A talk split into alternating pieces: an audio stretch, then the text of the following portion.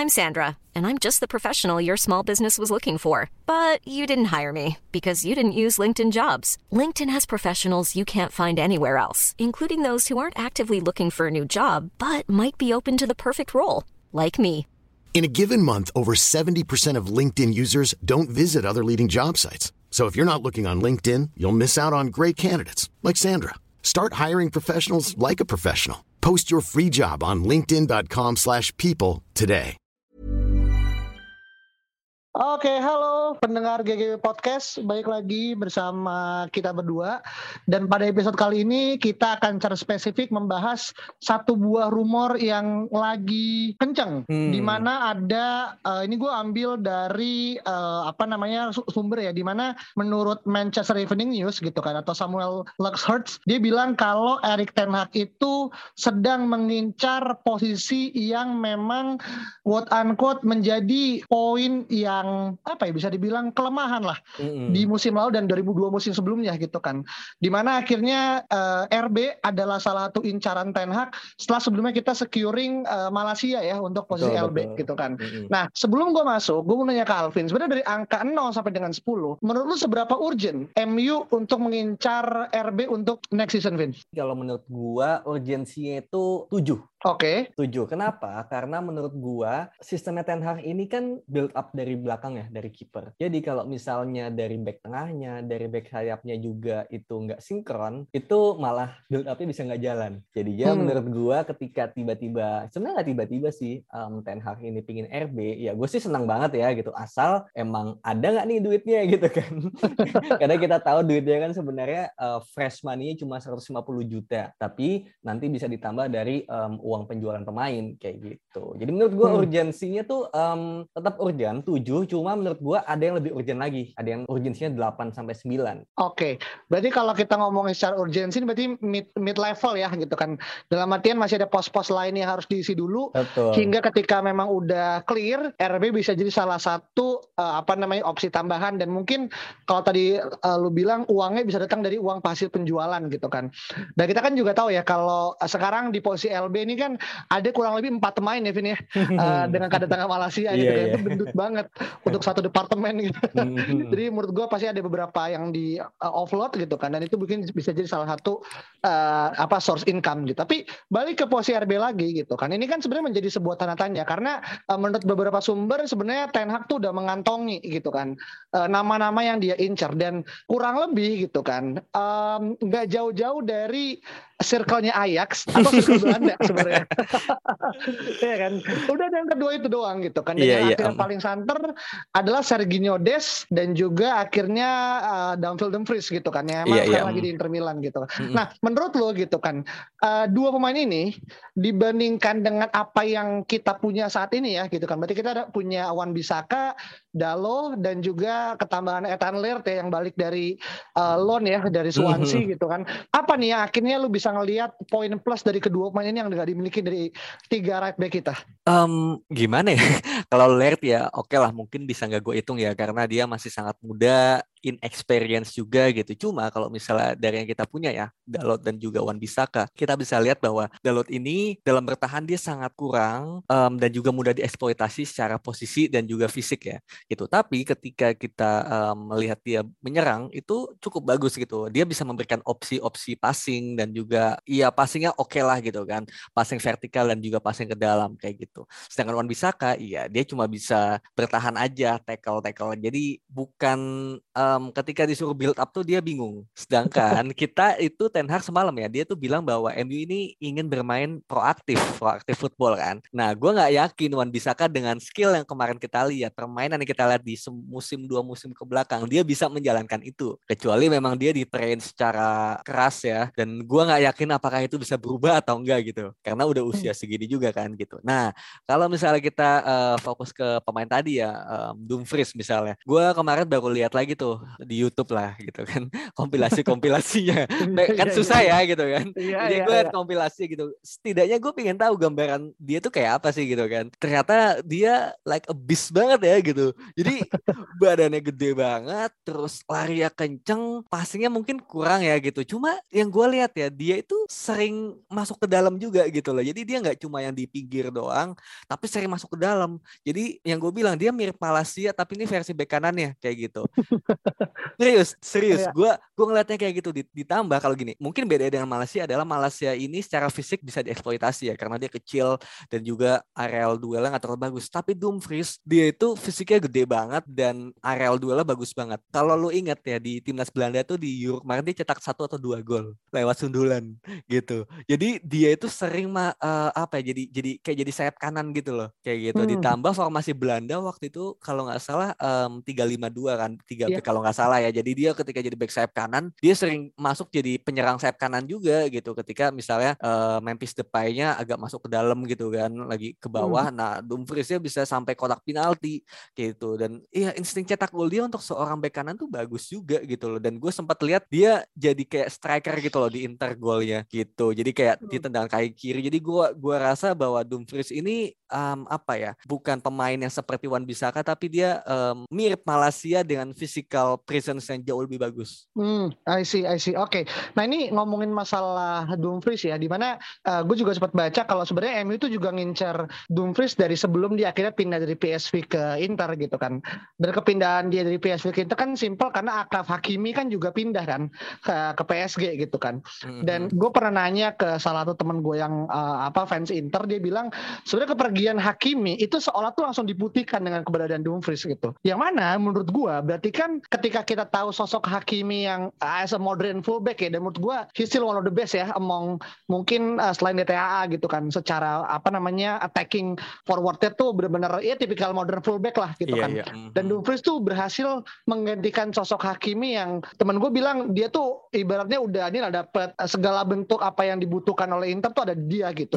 Cuman Dumfries tuh seolah kayak menghapuskan peran Hakimi secara cepat gitu. Dan Iya, kalau iya. kita lihat secara uh, penampilan di Serie A gitu kan dari 45 penampilan dia 5 gol, 7 assist. Hmm, Not wow. bad gitu kan untuk sebagai apa namanya uh, penyerang It's, eh sorry penyerang it's, lagi. it's not kira bad bro it's not bad it's pretty good it's pretty good iya kan dan apalagi Iya. dia kan juga baru pindah liga kan jadi ada Hmm. apa namanya apa adaptasi ditambah mungkin Italia kan juga mungkin tahu ya pemainnya juga nggak begitu cepat ya kick and rush segala macam itu perlu dieksploitasi banget sama Dumfries gitu kan dan Hmm. kalau kalau ngomong masalah apakah kita bisa ngelihat Dumfries ke MU menurut gue sangat besar karena Hmm, selain ada, iya. ada Holland connection sama Inter kan juga lagi uh, financial uh, crisis gitu kan Uh, yang akhirnya ngebuat akhirnya uh, isu Dybala yang nanti kita bahas juga belum sampai-sampai nih Dybala ke Inter ya padahal udah cukup lama gitu kan Nah, tapi kalau misalnya terkait dengan Chance, untuk terkait dengan Dumfries ke MU gitu dengan usia dia yang mungkin sekarang 25 26 ya kalau gua iya nggak betul gitu. betul Mm. Ah, Lu gimana melihat potensi dia untuk akhirnya uh, choosing dari biru ke merah untuk next season Vin? Em, kalau menurut gua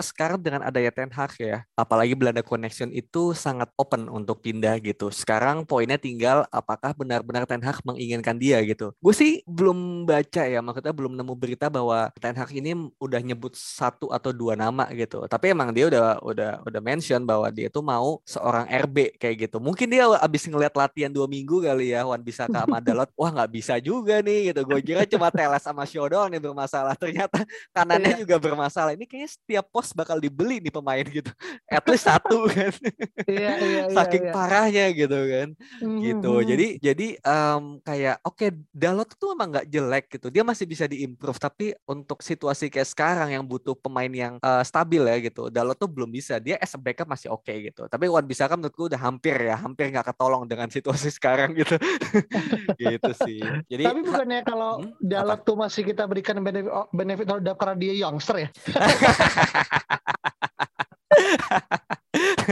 Enggak juga sih karena tapi kan kita di awal musim kita bilang bahwa Ten Hag admires him gitu kan. Jadi ya.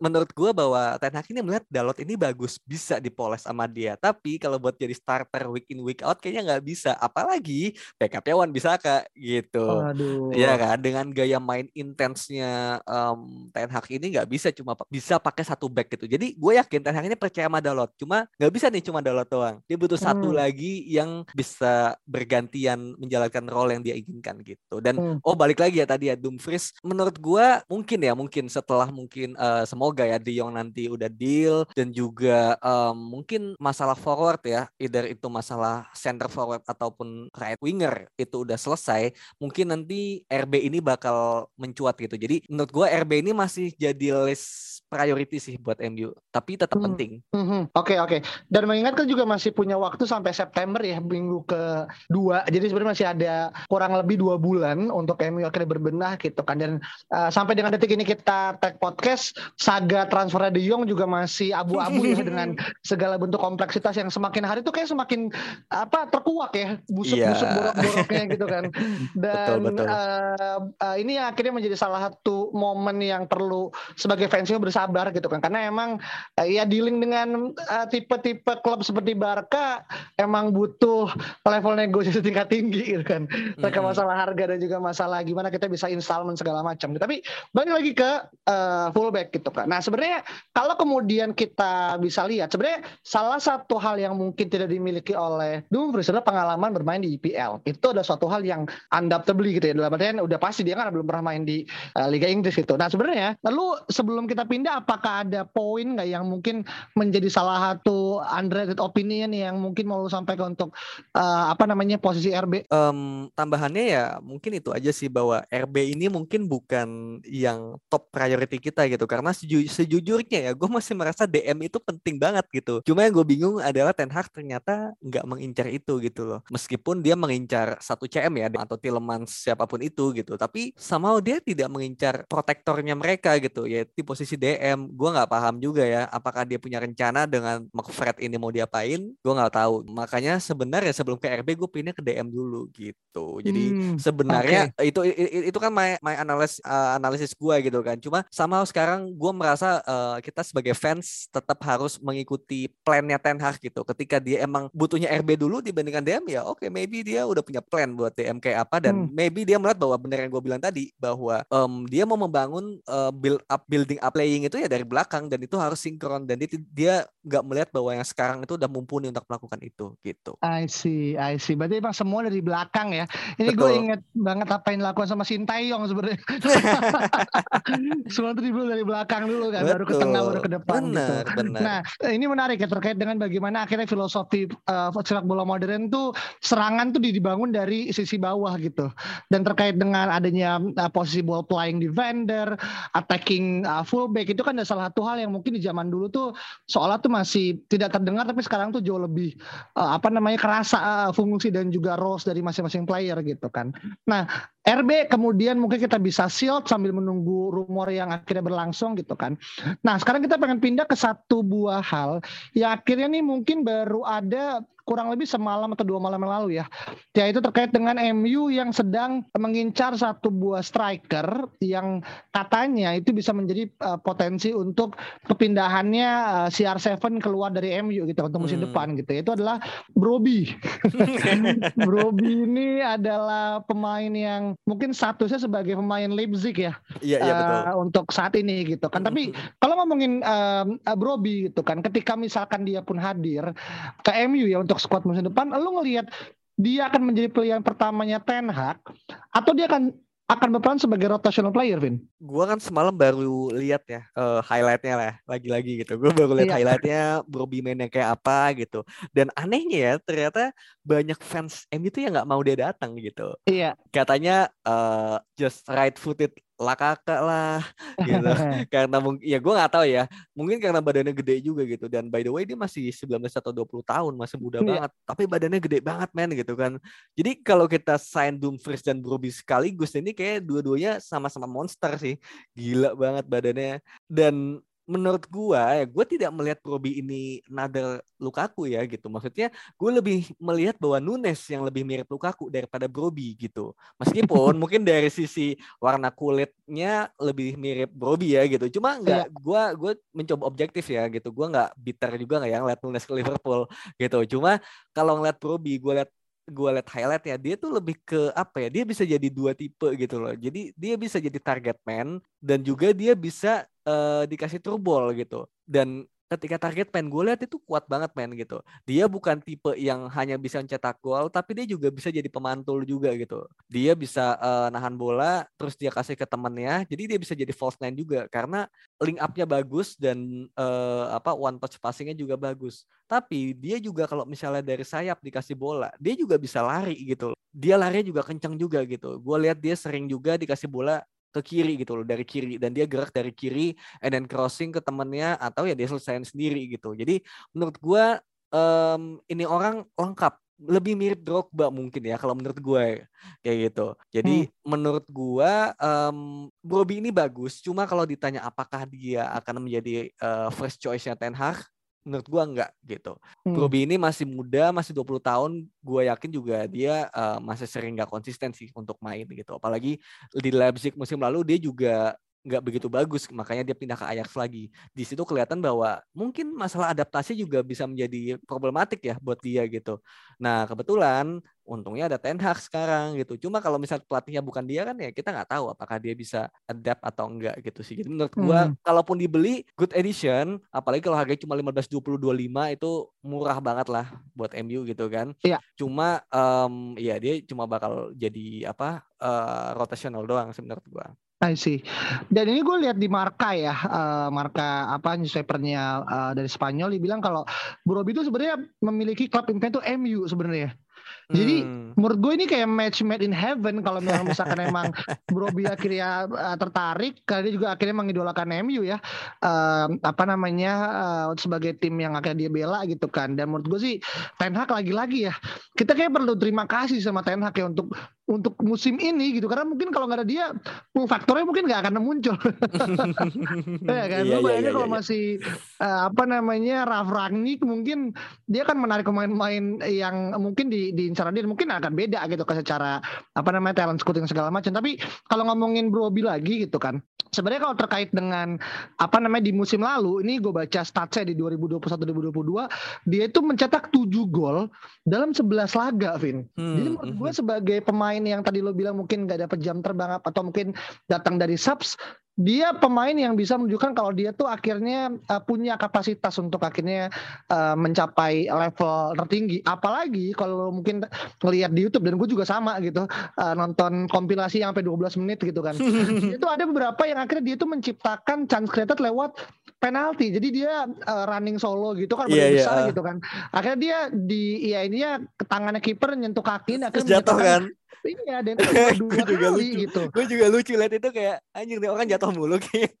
Eh, iya gitu. Jadi menurut gue itu kalau itu tapi dia nggak ngambil penalti ya. Cuma gue itu kalau dihitung itu kan sebenarnya jadi expected goal juga mungkin ya kalau emang kita ngelihat dia akhirnya mungkin bisa melihat liuk segala macam. Tapi itu hal yang mungkin nggak lihat orang nggak ngelihat dia mungkin ke sana dan gue mungkin paham kita punya semacam kayak trust issue dengan pemain-pemain besar semacam Lukaku gitu kan. uh, segala macam gue bisa memahami kami dan uh, badannya tuh mirip kayak pemainnya UM apa Uh, gue lupa tuh namanya yang pemainnya divisi 2 deh oh, yang ini. Akin Venwa, Akin Venwa. Akin, Akin Venwa. Iya, iya, iya, iya. Tapi versi yang ini kenceng. Iya, iya benar, benar kayak mainnya apa flag football kalau orang-orang ngomong gitu kan. main bola yang jadi kayak gimnastin gitu kan. Tapi umurnya masih 20 gitu kan. Dan menurut gue dengan pembelian 15 uh, eh, juta sih itu win-win ya dan kita akan mengukuhkan diri sebagai apa namanya tikung FC kan. nah, itu yang iya iya iya betul betul. Kan jadi semacam kayak apa namanya uh, poin lah dan menurut gue sih ya give benefit of the doubt lah untuk uh, Broby kalaupun memang dia dia dan ke MU, gue akan mendukung apa yang akhirnya Ten Hag karena untuk saat ini kalau lo kemudian punya pemain yang uh, kita pengen kan tapi pelatihku udah nggak ngeliat itu sebagai suatu hal yang uh, di diincar ya maka mau ngakuin apa gitu karena kita udah udah sering dari mulai Jose Mourinho, Ragnik, Ole Gunnar Solskjaer gitu kan Van Hal yang kita di drive oleh komersial yes, apa namanya yes, komersial betul. Uh, transfer gitu karena itu udah menurut gue udah masa lampau lah. Dan sekarang mungkin pemain yang diincar ya nggak nggak punya nama kayak Lisandro Martinez gitu kan. Hmm. orang dulu mungkin nggak akan nggak ada ngomongin. Kita dulu mau ngomongin Julius Konde gitu kan Paul Torres gitu.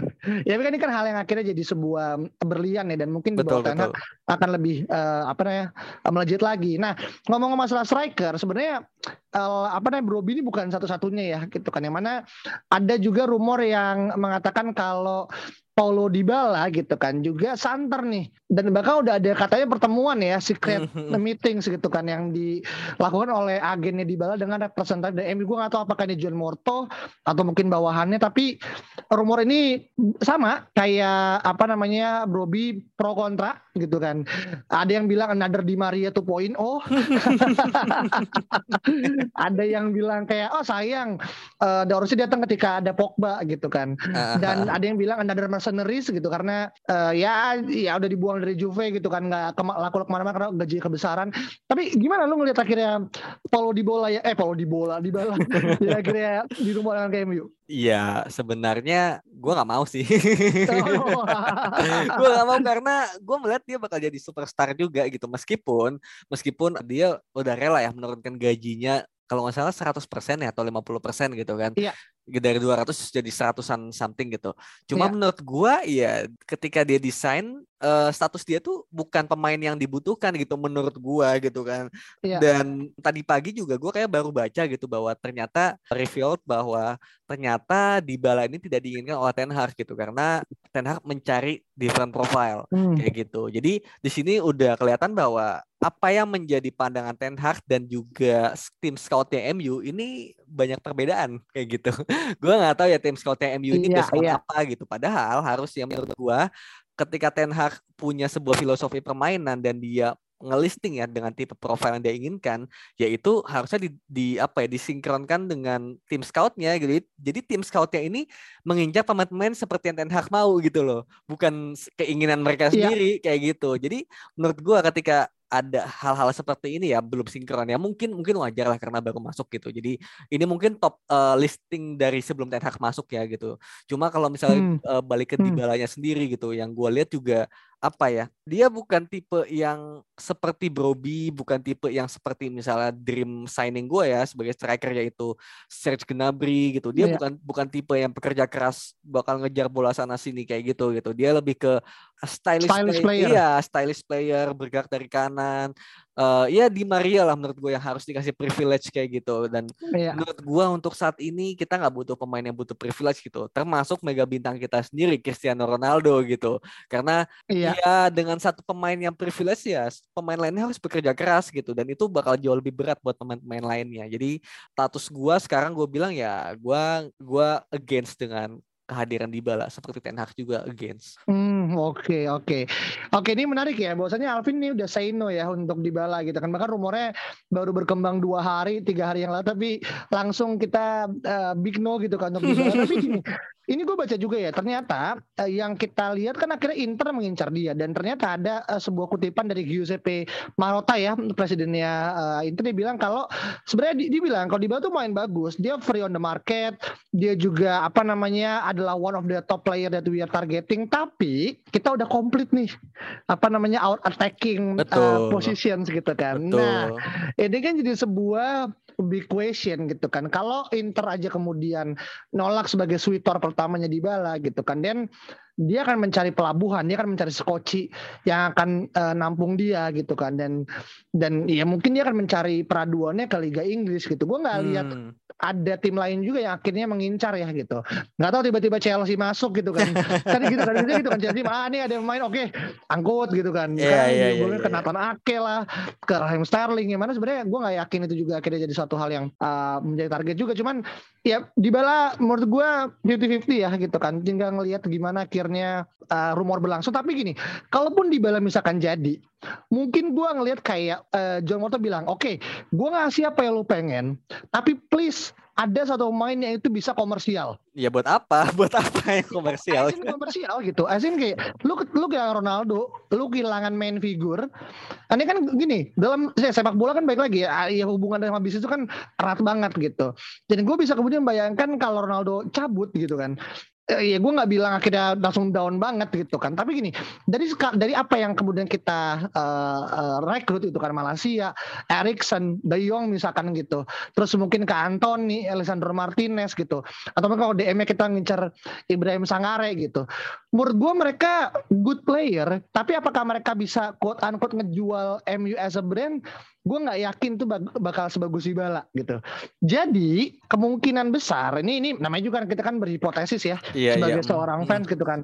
Mungkin ada diskusi antara Morto dan juga uh, Ten Hag kayak udah lu mau lu mau apa gue kasih tapi please kasih slot buat gue untuk MU bisa ngejual t-shirt sales gitu kan itu ada di Dybala orangnya gitu dan dia kan juga apa namanya main starnya Adidas kan bareng sama hmm, Pogba. Hmm, kalau hmm. lihat kalau secara ini ya, kalau kita ngomongin jauh lebih meta lagi gitu kan. It does it make sense buat lu nggak, Vin? Dari apa yang tadi gue sampaikan?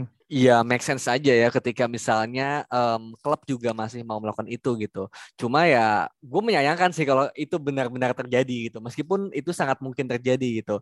Uh, gue nggak tahu ya seberapa powerful Ten Hag untuk ngeveto Murtoh ya maksudnya. Jadi dengan gambaran gue sekarang dengan dengan apa ya kayak kita di briefing kan di, di akhir musim kemarin di awal musim ini bahwa Ten Hag ini ingin di backup 100% ingin semuanya mendengarkan dari sisi dia gitu dan kalau misalnya itu benar-benar terjadi menurut gua transfer di bala ini tidak akan terjadi gitu loh menurut gua hmm. gitu kan gua membayangkan ya Ten Hag ini sekarang harusnya sangat powerful apalagi sekarang football matters dan non football matters itu udah benar-benar dipisah kayak gitu Arnold udah ngurusin non football dan juga Murtoh udah ngurusin yang footballnya gitu. Jadi kayak ya itu udah udah two different things gitu. Kalau ada satu pemain yang kayaknya nggak dibutuhkan, meskipun dia megastar ya bakal dilepas gitu. Kayak sebenarnya daripada kita ngincer di bala, kenapa kita nggak nggak memuaskan Ronaldo aja sih gitu kan? Kan kasarnya gitu.